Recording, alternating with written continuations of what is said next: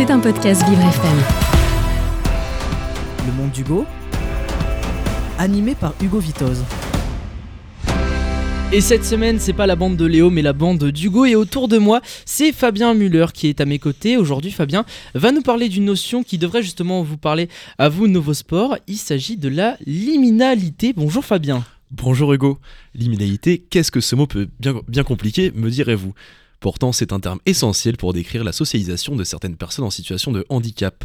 La liminalité se définit par le fait de se tenir sur un seuil, c'est-à-dire un espace intermédiaire défini par le passage et la non-résidence. Est utilisée pour décrire certains rites sociaux, comme la phase du rite funéraire, où le vivant devient socialement mort. C'est le moment où l'entourage prend le temps de socialiser cet événement tragique. L'ethnologue français Arnold van Gennep a décrit ce processus. Chaque séquence de passage est scandée par trois étapes. La séparation, qui marque une rupture avec la situation antérieure, le seuil ou l'immunité, un entre-deux dans lequel l'individu se trouve dépossédé de son statut antérieur sans en avoir acquis un nouveau, et la réincorporation est accrédité d'un nouveau statut supérieur à celui qu'il avait auparavant. Ce processus est par exemple applicable au passage de la primaire au collège. Et alors Fabien, quel est le lien avec euh, le handicap dans tout ça?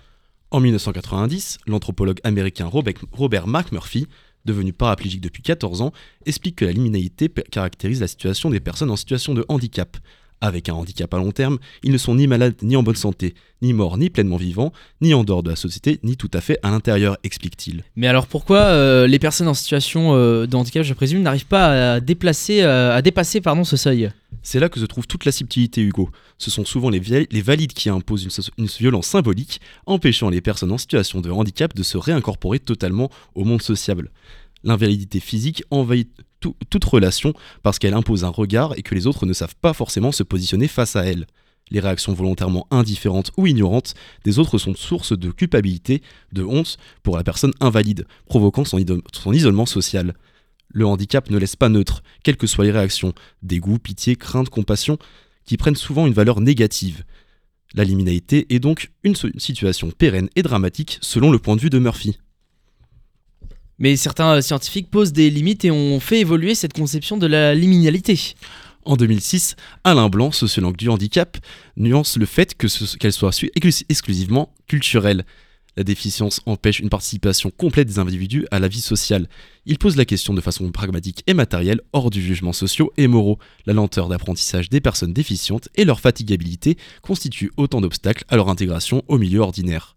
D'où l'intérêt de telles associations inclusives comme Nouveau Sport, par le sport, faire interagir valides et personnes en situation de handicap pour faire tomber les jugements tout en participant à des apprentissages moteurs des personnes en situation de handicap. Tout que faire tomber finalement les préjugés en unissant les valeurs de euh, l'inclusivité, c'est la beauté finalement de Nouveau Sport qu'on euh, accueille dans nos studios ce matin. Merci beaucoup Fabien. De rien Hugo.